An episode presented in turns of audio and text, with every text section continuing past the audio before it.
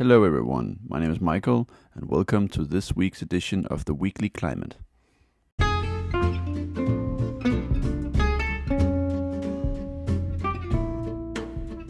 So, for the New Year's edition, here are the weekly climate numbers $140 billion. That's the economic damage caused by the top 10 climate disasters in 2020. 430,000. That's the equivalent number of cars that one US nitrous oxide plant emits every year. 635 million. That's the amount of people expected to be affected by sinking ground. And 13 megawatts. That's the power output of GE's new mega wind turbine. And 70%. That's the share of New York City's emissions that are attributable to buildings. And 40x. That's the increase in the spread of plastic of a low intensity flood in Bangladesh. Happy New Year! I hope you didn't drink as much wine as I did, but if you did, power to you. I was in charge of bringing wine to our small New Year's party, safely within our COVID circle, of course. And I'm happy to report that I did manage to drink most of the wine myself. And boy, am I a good wine shopper. Too good for my own health, apparently. So, I'm therefore also excited to bring you the first issue of the Weekly Climate of 2021. 2021 is a year that can only be better compared to 2020. All of us know and hope that, at least. But Seneca, one of the famous Stoic philosophers, said in his letter number 5 to Lucilius that cease to hope and you will cease to fear, hereby reminding us that hope and fear is closely intertwined. So if you want to not feel fear, it's important that you don't put too much value on hope. This is also one of the reasons why I have a hard time being hopeful on this newsletter. Some people may interpret that as being negative. Instead, it's just the opposite. It's merely a recognition of what hope also brings along with it fear. Not being hopeful, though, in a time that I guess to some degree objectively can be quantified as hopeful, seems odd. So, what must we be instead?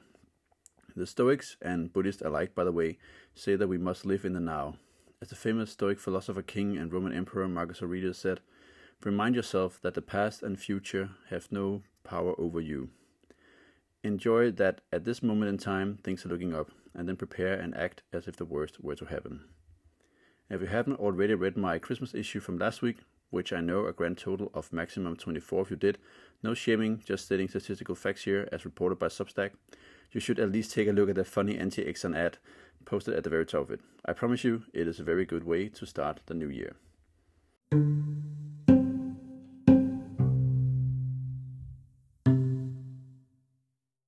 News you can't miss. A few highlights from the past week. I decided to try a new way to segment this one by dividing news you can't miss into different sections, all symbolized by cat emojis, of course. Hereby giving you one scary, one good, one interesting, and one fossil fuel industry news item. So here we go. The first one is the bad one.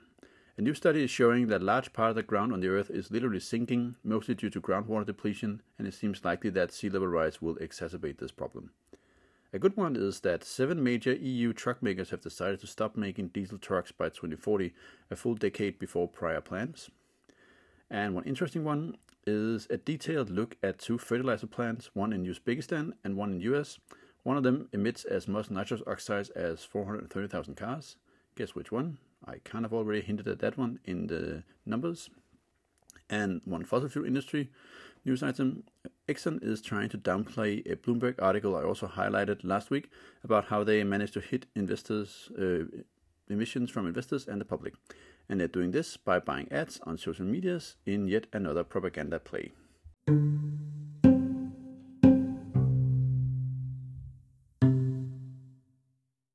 Status update on climate and science. Let's look at how we're doing this week. If there's anything good about the permafrost melting, which let's agree there really isn't, then it's probably the fact that more and more pristine, preserved corpses of long extinct animals keeps popping up. This time, a well-preserved Ice Age woolly rhino has been found in Siberia. And glaciers are disappearing all over the world, and now scientists have developed a way to produce artificial snow in order to protect glaciers from the harsh sunlight. Basically, it's a way to artificially induce snowfall in an area. And a new study published on New Year's Eve has determined that the Earth in many places are literally sinking due to, for instance, depletion of groundwater. This is expected to influence 635 million people around the world. A beautiful, scary, and detailed look at Hawaii's disappearing beaches. Property owners in Hawaii are now forced to build seawalls to keep the water out.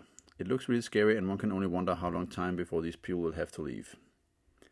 And finally, a new report has found that the 10 most destructive climate change fueled weather events in 2020 cost the world $140 billion.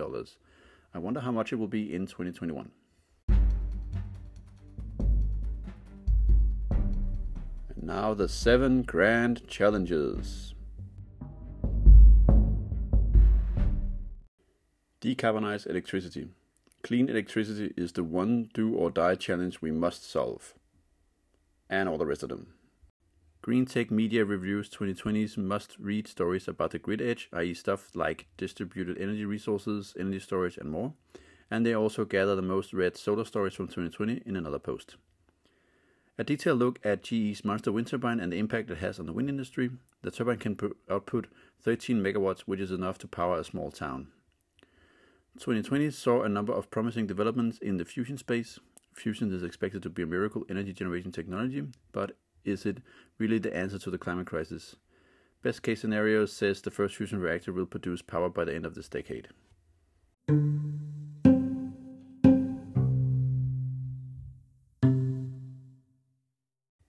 Reduce impact of urban and rural areas.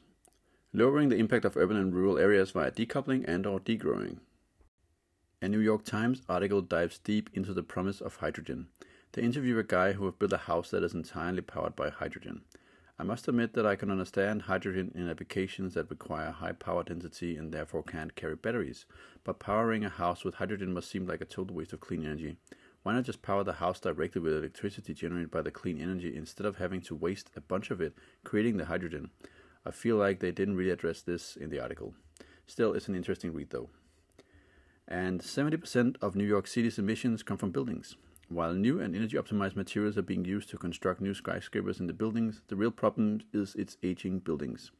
A couple of current projects aim to change that, in which entire facades of existing buildings are replaced with a new and energy optimized one.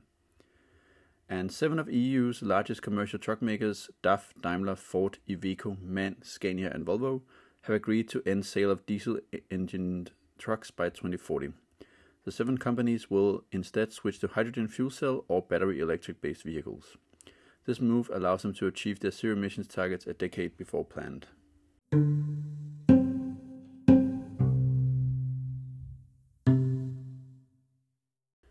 Clean, non electrifiable activities. Some activities we do today can't be electrified. These must be cleaned some other way company called Norsepower are developing a type of sail that would increase fuel efficiency of big cargo ships. The sail is called a rotor sail and will be deployed on a bulk carrier for the first time.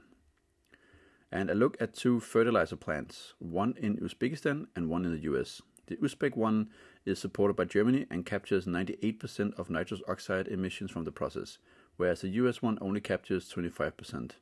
In 2019, the US plant released over 6,000 tons of nitrous oxide, which corresponds to the emissions of 430,000 cars. And that is, of course, because nitrous oxide is a much more potent greenhouse gas.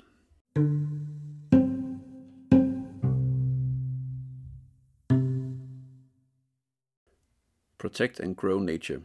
Nature is our ally. We must protect it and help it help us. A team of scientists are looking to develop new plant species that can sequester more carbon in the soil than other plants, potentially boosting the Earth's natural carbon sinks.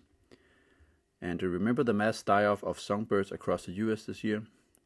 A new study has linked the death of the birds to starvation fueled by climate change-fueled freak weather events. And dolphins are dying from a skin disease that is a result of seawater being mixed with fresh water. And you guessed it, this problem has been linked to climate change.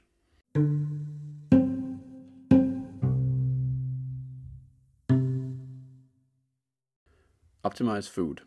Without the lower impact of food or drink, the hero doesn't work. And this is a modified old Danish proverb. It's one week after New Year's, so if you're like me, you can probably start to think about alcohol again.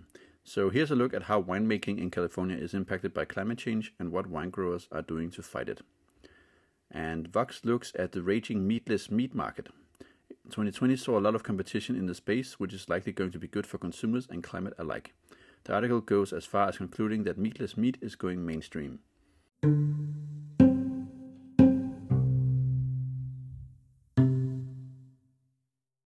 Climate justice.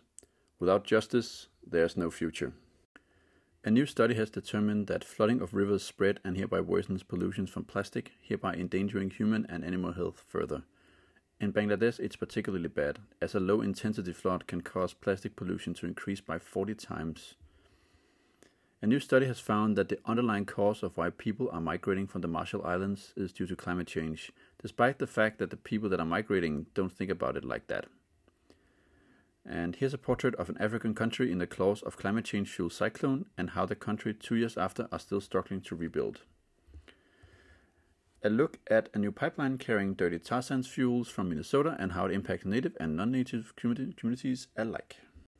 If you ever wondered what Iceland's net zero plans look like, take a look at this beautiful picture series in which Iceland's innovations to reach net zero are portrayed.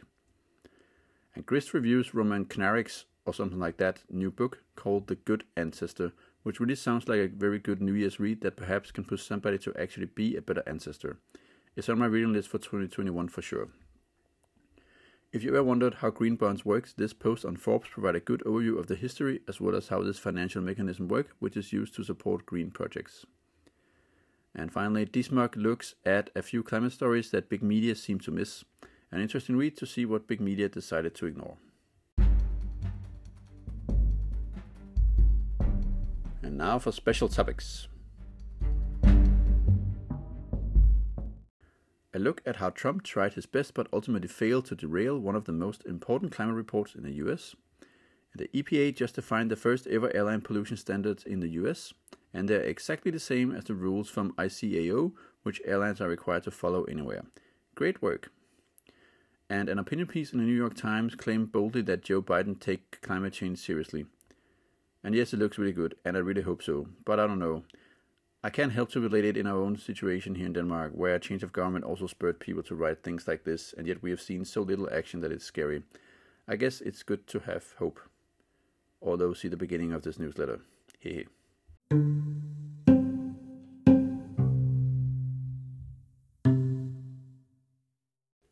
And now, major carbon emitters. We have a special interest in covering the moving of the major carbon emitters, as these are the key roadblock to climate action. Cambridge, Massachusetts becomes the first city to post climate change warning stickers on fuel pumps at gas stations. What a brilliant idea! And Shell has stranded another 3.5 to 4.5 billion dollars worth of assets. This is just the latest in a string of stranded assets declarations this past year. In total, the fossil fuel industry stranded over 110 billion in assets last year. This article also outlines who stranded what.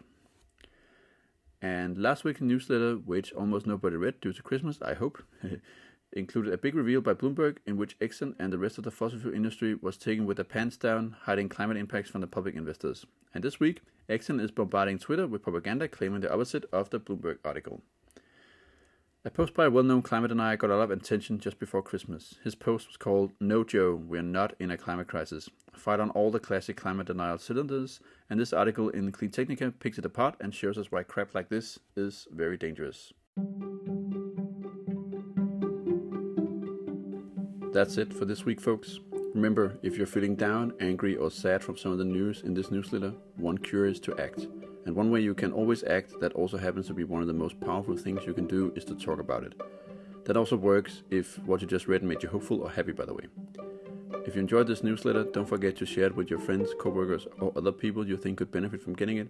If you got directed here by a friend or another link on the internet, don't forget to subscribe. See you all next week.